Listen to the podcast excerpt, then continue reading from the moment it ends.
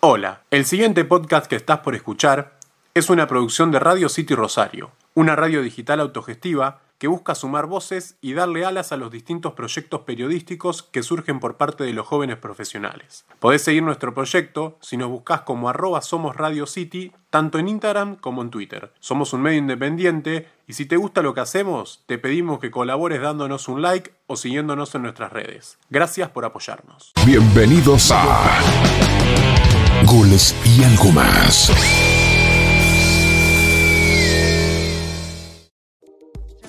Bienvenidos una vez más al podcast de Goles y algo más en una nueva entrega de este episodio, en este caso el número 5. Y hoy para hablar de una de las mejores ligas del mundo, que va a volver en los próximos días, en el próximo tiempo. Yo soy Facundo Rivera y hoy estoy acompañado de Yairiu. Muy buenas para todos, un placer nuevamente estar aquí junto, junto a vos y junto a Demian para este nuevo episodio.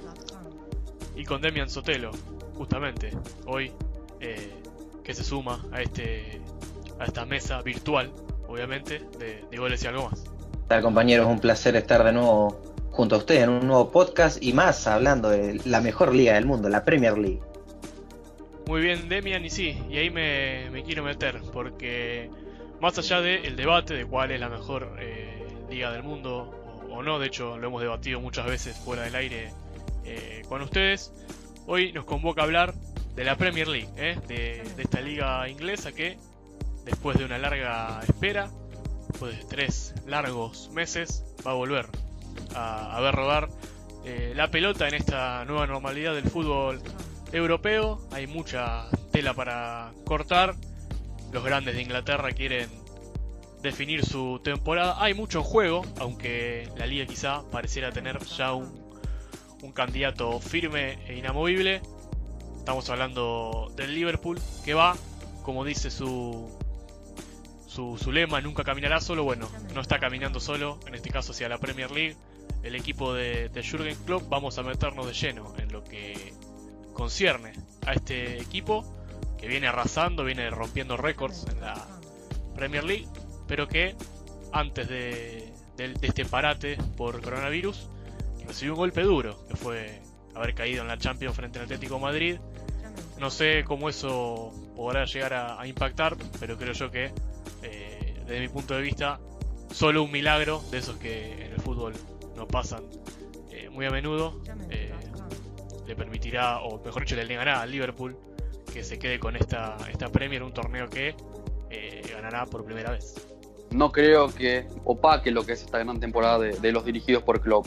Eh, sabemos que, como bien dijiste antes, eh, no camina solo, está otra marcha comparado a lo que son los, los demás competidores en Premier, sabiendo que le saca bastantes puntos al Manchester City. Yo creo que, que nada, hay que destacar y mucho tanto el trabajo de Klopp como asimismo el rendimiento de los jugadores en lo que va en la temporada, ¿no? Sí, como ustedes lo decían, va a ser el claro campeón porque ya creo que le saca 20 puntos al, al City y, justamente hablando de este parón creo que llegó un momento justo al, al equipo de Anfield porque lo, el último mes y medio que también estaban los, los partidos por Champions se notaba la baja del rendimiento de, del equipo ya que por ejemplo los últimos cuatro partidos jugó contra equipos que están integrando eh, los últimos cinco puestos y en todos los partidos le costó, incluso eh, perdió el invicto ante el, recordado 3 a 0 ante Watford. Sí, sí, y eso es importante, justamente haces bien en, remarcarlo. Un Liverpool que desde agosto, septiembre que arrancó la temporada hasta febrero eh, anduvo muy bien, muy, muy firme no solamente porque batió prácticamente todos los récords en la Premier en esa primera rueda, sino porque eh, se adjudicó el Mundial eh, de Clubes, estuvo imbatible en Champions y claro, no, no había equipo que pudiera seguir el ritmo, bueno, encontró ahí su, su bajón de, nivel, algunos futbolistas eh, bajaron un poco eh, la, la, intensidad y el Liverpool dejó algunos puntos en el camino que eh, no le no le terminó afectando la trayectoria en, ese, en, ese, primer puesto. Está enrumbado hacia el título el equipo de club, pero claro, ya no tiene la opción de ir por el bicampeonato en la Champions, quedó fuera ante el Atlético y eso eh, en la temporada, más que eh, pensándolo en clave Premier, le puede, le puede dificultar mucho eh, a la hora de hacer el balance de la temporada. Y creo que también eh, tuvo bastante influencia lo que es el, el, recambio, porque me puse a fijar el último partido, por ejemplo, ante el Bournemouth y lo que te podrían rescatar algo era un poco Keita o Origi, depende también el, el, desenlace del partido, pero después eran muchos jóvenes o la Lana también que no, no está convenciendo mucho, que me parece que ya va a quedar libre este año. Entonces ahí creo que fue la parte donde más flaqueó este equipo. Seguramente lo que calculo que intentará será batir el, el récord de puntos de la liga y también eh, darle más minutos a los jóvenes que ya lo vimos por ejemplo, en, la Copa de la Liga o en la FA Cup, que le daba bastante rodaje a los, a los juveniles. Y calculo que en la Premier, por ejemplo, en algunos partidos contra los últimos, contra los colistas, como que va a ir haciendo más rotación el equipo. Esa es la, la visión que yo tengo de lo que irá a hacer en el resto de temporada, porque ya está prácticamente ganada la liga. Y justamente, a ver, mencionando todo el tema de lo que será la próxima temporada, Klopp hablaba en estos días del tema de cómo pedirle a los jugadores, el tema de la reducción salarial, si se habla o se puede llegar a, comprar a alguien de 60 o 70 millones de euros. En ese caso yo creo que el Liverpool, no sé si va a ir muy fuerte a lo que sería el próximo mercado de pases, yo creo que sí se va a enfocar en retener a su plantel y buscar, quién sabe, ganar ya lo que sería eh, el título consecutivo por, por segundo año de la Premier. Y es... Eh justamente importante esto, eh, porque vamos a pasar de Liverpool a Manchester. De un Liverpool que le apunta a toda la Premier a un Manchester City que, imagino yo, apuntará. Siempre la liga es importante para Pep Guardiola, pero que los focos van a estar puestos en la Champions League, porque mucho, un poquito antes de, este parón por, por el coronavirus, el Manchester City sacó un triunfazo en la Champions League, le ganó al Real Madrid en el Santiago Bernabéu, después se paró todo el fútbol, pero el City, después de muchísimo tiempo, después de muchos reclamos, pareciera tener viento a favor en esta Champions League. Eh, el equipo de Zidane siempre tiene una vida más, o más de una, en este, en este título, pero habrá que ver cómo gestiona eso este, este equipo. El City que se acostumbró a pelear las ligas, a ganarlas, y que este año la ve desde muy lejos, pero se le abre esta ventana de la Champions y de las copas domésticas en la que siempre anda muy bien. A ver, sabemos que esta temporada más que nunca, ya, a ver, ya teniendo al Liverpool bastante lejos en, lo que resta de Premier, eh, está todo enfocado en la Champions, como bien dijiste. Pero yo creo que hay varios factores que van a influir en lo que, a ver, en lo que queda de competición. Por un lado, tenemos en, el momento en que quizás, si, todo hubiese seguido normal, podríamos decir que el City sí era candidato eh, a pelear esta Champions. Habrá que ver cómo vuelve el equipo. Y justamente que Yair decía lo de cómo afectar al equipo, creo que por algunos aspectos creo que es positivo, porque recordemos que ya en los últimos partidos de la Premier, y creo que fue contra el partido contra el Madrid que se lesionó Laporte, que no tenía una dupla central sólida, que siempre o entraba Fernandinho o, o entraba Otamendi, que no es su mejor temporada. Creo que Stone estaba volviendo, pero ahora va a recuperar un, un par de jugadores y creo que va a poder plasmar otras ideas, porque se veía muy limitado algunas veces, tanto por izquierda, por los centrales o hasta por el medio de vez en cuando. Sí, con lo que sucede con el Manchester City creo yo que es eh, el dilema de, la pirámide invertida, por así decirlo. Tiene mucho en ataque, tiene mucho poderío ofensivo, tiene jerarquía en todas, sobre todo en las, en las últimas dos líneas, eh, tanto en ataque como los volantes, que además de jugar muy bien y entender muy bien lo que pretende el técnico, tiene mucho gol, todos, Gundogan, De Bruyne. Pero claro, eh, los centrales han sido un problema, no desde ahora, sino desde las últimas dos temporadas. Recordemos eh, muchos problemas con Fernandinho en, esa, en ese partido contra el Liverpool en 2018, en los cuartos de, Champions. el año pasado, en la vuelta frente al, al Tottenham, si bien bueno, muy poco de, avanzar, pero sufrió mucho cada, cada contraataque del Tottenham y esta temporada, sobre todo, sufrió mucho el equipo de Guardiola, el equipo Citizen, no tener eh, centrales de, garantías. Ha habido muy buenos niveles, como el de Laporte, eh, pero desde que Otamendi, eh, que parece que Otamendi se quedó en el 2018, bajó mucho el nivel desde entonces.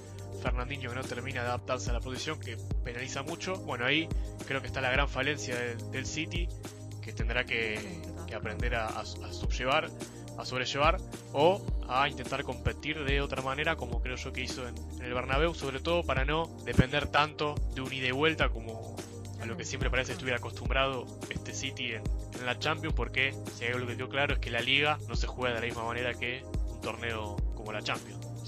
Sí, a ver, y en esta temporada más que nunca quedó expuesto en lo que es el, sistema defensivo y el recambio en sí. Habrá que ver si, pensando ya en la siguiente temporada, eh, Guardiola tendrá que buscar un central que, a ver, que pueda ejercer esa función tanto de líder desde la salida de Company y que sea garantía de seguridad y eficacia a lo largo de la temporada, porque sabemos que tanto Stones como Laporte sufren bastante con el tema de las lesiones. Pero, pero bueno, habrá que ver cómo, cómo encara esta, esta, este final de temporada el Manchester City sabiendo que, se, a ver, le avecina eh, la sentencia del TAS. Y justamente hiciste muy bien porque hablando de, mercado y del futuro y de lo que viene, un equipo que se está moviendo muy fuerte. En ese sentido es el Chelsea, el equipo de, de Frankie Lampard, sin mucho a la vista, lejos en la Premier, ya casi condenado en la Champions, que ya se ha movido rápido en el mercado y que a futuro apunta muy, muy bien, ¿no es así, Demian? Un, un Frank Lampard que inició como DT en la Premier, cuestionado de mi parte, que me acuerdo que lo hablamos con, con Jair, que lo bancaba, pero yo decía que lo mandaron, le mandaron el fierro caliente, porque era el equipo que se te iba a la estrella, que no podía fichar y, lo mantuvo muy bien, trayendo a jugadores jóvenes como Tammy Abraham o Mason Mount. Me gustó bastante. Lástima que esos cruces contra el, United que lo perjudicaron bastante, que ahora estaría a tres puntos. Y este parate le vino bastante bien porque no tenía mucha profundidad en el banco y va, a, recuperar tanto a Kanté, Kovacic, Abraham y Pulisic. O sea, ponerle tres titulares seguros. Si querés ponerlo a Pulisic, te recuperaría cuatro. Y eso es, es muy fundamental. Y más para este equipo que no pudo fichar. A ver, yo creo que más allá de, de lo que resta de temporada, sabiendo que tiene el United al acecho, nada más a tres puntos, como bien dijo Demian.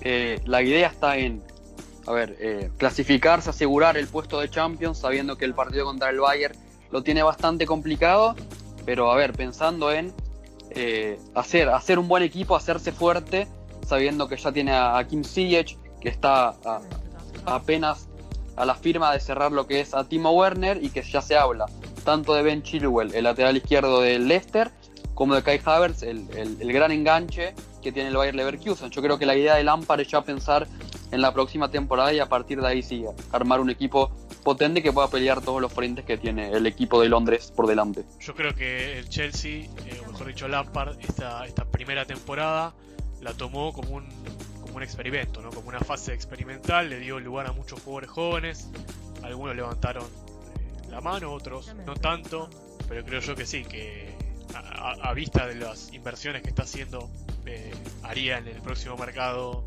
eh, el Chelsea, creo que, se vendrá una nueva etapa y un proyecto ganador que busca conformar eh, Frenkie Lampard, un hombre que tiene mucha espalda en el Chelsea, pero que claro, esta temporada, ante la, sanción de la UEFA, la FIFA mejor dicho, de no fichar, eh, bueno, lo tuvo muy complicado el Chelsea, por eso está en un segundo plano. Otro club que está en el segundo plano es el Tottenham esta temporada, después de esa gran segunda mitad del 2019, esa final de Champions, eh, casi de manera heroica, eh, a la que llegó, se fue Poquetino, llegó Mourinho, pero el equipo no mejoró. Sí, así es, a ver, el Tottenham desde...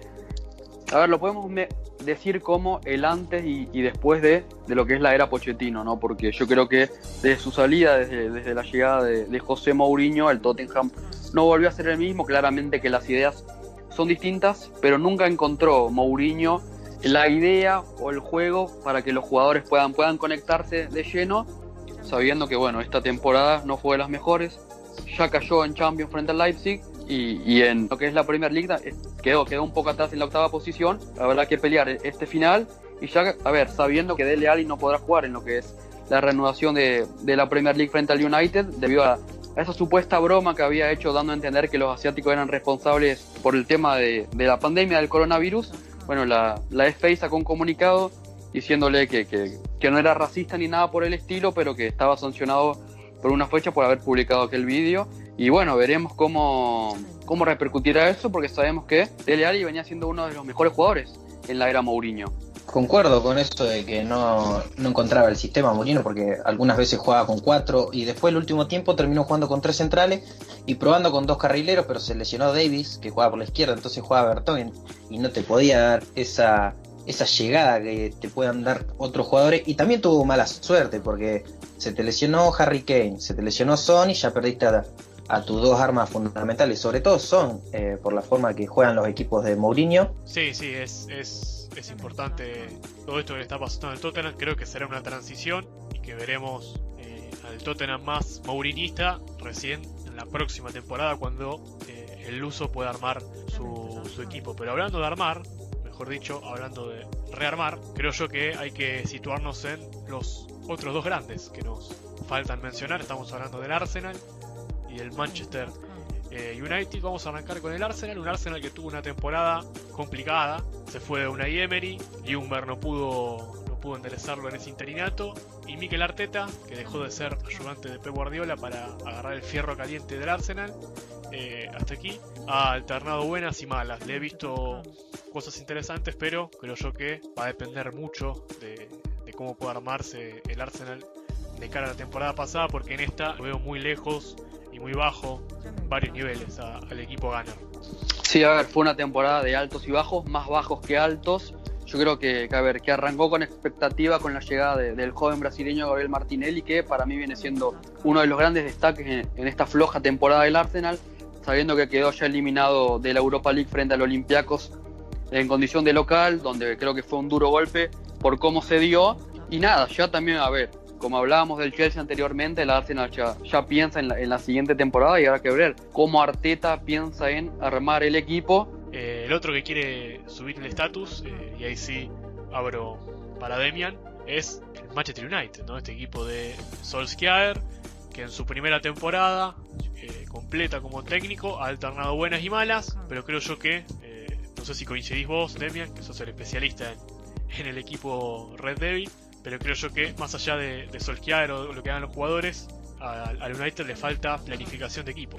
Sí, y también le vino en, un mal momento este parate, porque venía en alza, venía de, un invicto de cinco partidos en el que le ganó al Chelsea y al City, que son dos rivales directos, pero esto también le permitió recuperar a, Rashford y Pogba, que siempre están lo- los rumores con Pogba, que ahora se quiere quedar porque vio cómo funciona el equipo con, con Bruno Fernández. Y eh, algo que no, no hablamos todavía son eh, los cinco cambios pero es algo que al Manchester no sé si le beneficia por cómo es eh, Solskjaer, ya que ahora que tenía tres, vos perdías 2 a 0, no le encontrabas la vuelta en todo el segundo tiempo y él te hacía los cambios en el minuto 85, entonces eso tampoco le daba las soluciones al equipo. Y le faltaba, eh, sería un poco más de calidad los atacantes del City, si me comparás a, a Sterling con, con Martial se nota bastante la diferencia y también en la defensa que Juan Bisaca ataca normal, pero las espaldas también le cuesta bastante. Así que hay que, hay que encontrar el equilibrio, que eso todavía no, no lo puede encontrar en estos mercados de pases que, que tuvo Solskjaer. Creo que tuvo buenas y malas también. Así como hablamos de la dificultad eh, de los cinco cambios de eh, Solskjaer, les dejo dos preguntas. ¿Cuál creen que es el equipo que mejor eh, se beneficia con, con esto de los cinco cambios? ¿Y, cuál, y cómo creen que, a, qué, mejor dicho, a qué equipo creen que le va a sentar peor eh, el fútbol sin público? Que eso también es una beta que hasta aquí no, no habíamos tocado.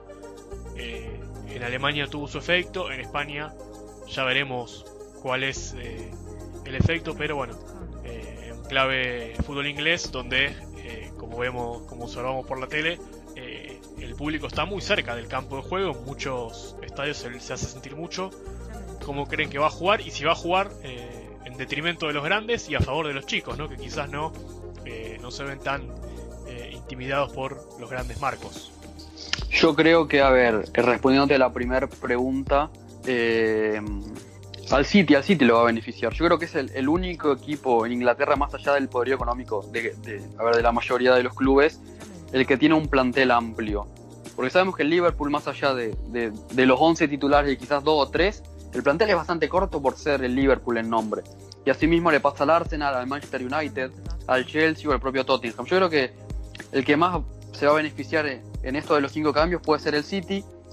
Y a ver, con el tema de la localía y el público, yo creo que al que más le va a afectar es al Liverpool, porque el Liverpool sabemos que se hace fuerte, que, que la atmósfera de, a ver, de, la, de la gente, de lo que, de lo que es Anfield, genera, genera otra cosa en los rivales, y yo creo que eso, eso le va a hacer falta en lo que resta de temporada. Sí, yo también eh, elegí ambos eh, con clara con clara notoriedad. Por el City me, porque no se nota demasiado eh, la diferencia entre jugador y jugador. Por ejemplo, sale Agüero, entra Gabriel Jesús, sale Gundogan, entra David Silva. Entonces, ahí sí veo el, equilibrio en el equipo. Como ya lo dijimos, la defensa lo que flaquea. Y, el más perjudicado también eh, es el Liverpool, por todo lo que cuentan los jugadores, por la atmósfera de la gente cuando cantan el You'll, Never Walk Alone. Entonces, eso capaz que influye un poco no creo que tanto, pero un poco por ahí sí. Yo, bueno, coincido bastante con ustedes eh, en ese sentido, tanto con el City como para bien, como con el Liverpool eh, para, para mal, referido al tema del público. Y hablando de, bueno, de los, ya entrando al final, creo yo que tenemos que, se merecen una mención por lo que han hecho en la temporada, tanto el Sheffield United, el sorprendente Sheffield United, como el Leicester. Y acá desprendo dos preguntas. ¿Podrá el Leicester sostenerse entre los primeros cuatro? ¿Podrá llegar a Champions? Creo que el equipo tiene. Tiene también desde el juego. Pero bueno, eh, los seis grandes siempre a fin de, temporada creo yo que tienen ese plus de, poderío que eh, lo, podrán eh, en algún momento imponerlo. No sé, Tottenham y, Arsenal que ahora mismo son los que veo más relegados. pero bueno, estará la, opción de, que los Foxes puedan volver a la Champions League. Eh, veremos si, el Sheffield puede meterse ahí en, Europa League, de mínima. Eh, estuvo mucho tiempo entre los primeros cinco, eh, ahora se equivoca en la séptima plaza. pero el equipo de, que tiene a Norwood y a Billy Sharp es un equipo moderno, juega con, tres centrales, tiene una, una salida de balón muy, muy interesante, pero también a su vez tiene ese, estilo inglés que, tanto se, se, mimetiza con la Premier. Estas dos revelaciones, bueno, abro el juego, no, no sé cómo lo, ven ustedes, creo yo que pueden ser las dos cenicientas de esta temporada. A ver, por un lado yo creo que, eh, hablando un poquito del Leicester, hay mucha gente que ya compara esta temporada a lo que fue la gran campaña de Ranieri que, que lo llevó a ser campeón, ¿no? Yo creo que viene, viene mostrando un buen fútbol, viene destacándose con, a ver, con jugadores que hace un par de temporadas atrás no venían mostrando ese rendimiento, eh, como, como lo fue Wilfred Ndidi en la mitad de cancha, el jugador de Nigeria, o asimismo el extremo Harvey Barnes, el, joven que, que, participó en 12 goles, con 6 goles y, y, dos y, perdón, y 6 asistencias, y asimismo teniendo al goleador Jamie Bardi que viene, que viene en una gran temporada. Yo creo que, que Leicester sí, sí es capaz de, de mantenerse y de a ver quién sabe poder llegar a Champions por segunda vez en su historia. Y justamente algunos de los puntos que no, quiero dejar pasar, eh, Tielemans también eh, me gustó bastante esta temporada y un Bardi encendido que lleva 19 goles y, en la campaña que fue goleador eh, cuando salieron campeones hizo 24 goles, o sea, 5 menos en 9 fechas. Y también quiero recalcar eh, la tarea de Brendan Rogers que que me pareció una buena campaña, también, eh, tanto como, como administró el equipo. Recordemos que fue el que llevó al equipo al Liverpool de, Luis Suárez y, Starrich a, pelear por el campeonato, que no pudo ser por, por el resbalón de, de Gerard, el tan recordado. Que se fue a Celtics, ganó siete títulos, una liga menor, pero que era otra prueba de fuego, y ahora volvió y volvió a revalidar eh, lo hecho con el Liverpool. Sí, y un Brendan Rodgers que te, te agrego, antes de ir al Liverpool, eh, revolucionó el Swansea. Lo ascendió a la Premier, tuvo ahí unas muy buenas temporadas. Y sí, está revalidando el gran técnico, creo yo que, es. Y después está el, Sheffield United, ¿no? Este equipo que el año pasado eh, le arrebató el ascenso al Leeds United. Se, consagró y este, este año, lejos de pelear por los puestos del descenso en la Premier, se está codeando con los de arriba. La verdad que, es brillante la temporada que viene haciendo los, los dirigidos por Chris Wilder. Sorprendiendo, sorprendiendo a muchos, tanto en Inglaterra como en el mundo entero. Sabemos que es un técnico que, que va de la mano con el estilo de, Marcelo Bielsa, un, técnico ofensivo, que por más de tener un equipo bastante modesto, dijo, a, ver, en, sus primeros partidos, que no hay mejor defensa que un buen ataque. Yo creo que, que eso representa un poco de lo que es la filosofía del Sheffield hoy en día, con, con, con grandes jugadores, a ver, con, con Billy Sharp como gran estrella, como ese jugador inglés que representa mucha su hinchada. Eh, viene haciendo una gran temporada, está cerca de, de los puestos de, de, competiciones europeas. Yo creo que, ¿por qué no? Puede llegar, puede llegar lejos y quién sabe sorprender aún más de lo que ya viene sorprendiendo. Y acá yo voy a ser el negativo y no, no le tengo mucha fe por, por todo lo que pasó y por cómo se van a jugar ahora esta Premier. No, no creo que llegue por ahí puede llegar a, Europa League, pero no creo que a Champions, porque el, Sheffield es un equipo chico que se avanza más en, un 11 y bueno, el banco, lo que podamos rescatar, y ahí se va a ver la diferencia, me parece, contra los competidores que son, por ejemplo, el United, el Tottenham, también está el Wolverhampton, que también es uno de los, de los equipos más afectados por esta, por esta ley nueva de los cinco cambios. Sí, sí, sí, si te viene a nombrar el Wolverhampton, un equipo que tiene la Europa League, eh, también abierta, pero que es un muy buen equipo, el de Nuno Espíritu Santo, y que eh, creo yo hoy está a, un mejor nivel que, muchos de los grandes que, hemos nombrado. Bueno, creo yo que merecía mención y hiciste muy bien en, rescatarlo. Creo que bueno, eh, habrá que ver el equipo de, Wilder cómo puede cómo puede mantener la regularidad que venía teniendo. Esto es, las ligas son regularidad. Eh, si bien tuvo sus momentos el Sheffield, bueno, entre los momentos y la regularidad, entre el corto plazo y el largo plazo, bueno, ahí está la diferencia entre un equipo que aproveche su momento o que verdaderamente tiene, tiene material para, para escalar. recuerden que pueden seguir, pueden encontrar este y otros episodios anteriores, tanto en Spotify como en YouTube. Nos pueden seguir en Spotify como Goles el Podcast o bien disfrutar eh, de este contenido en nuestro canal de YouTube en formato video. Allí estamos como Goles y algo más.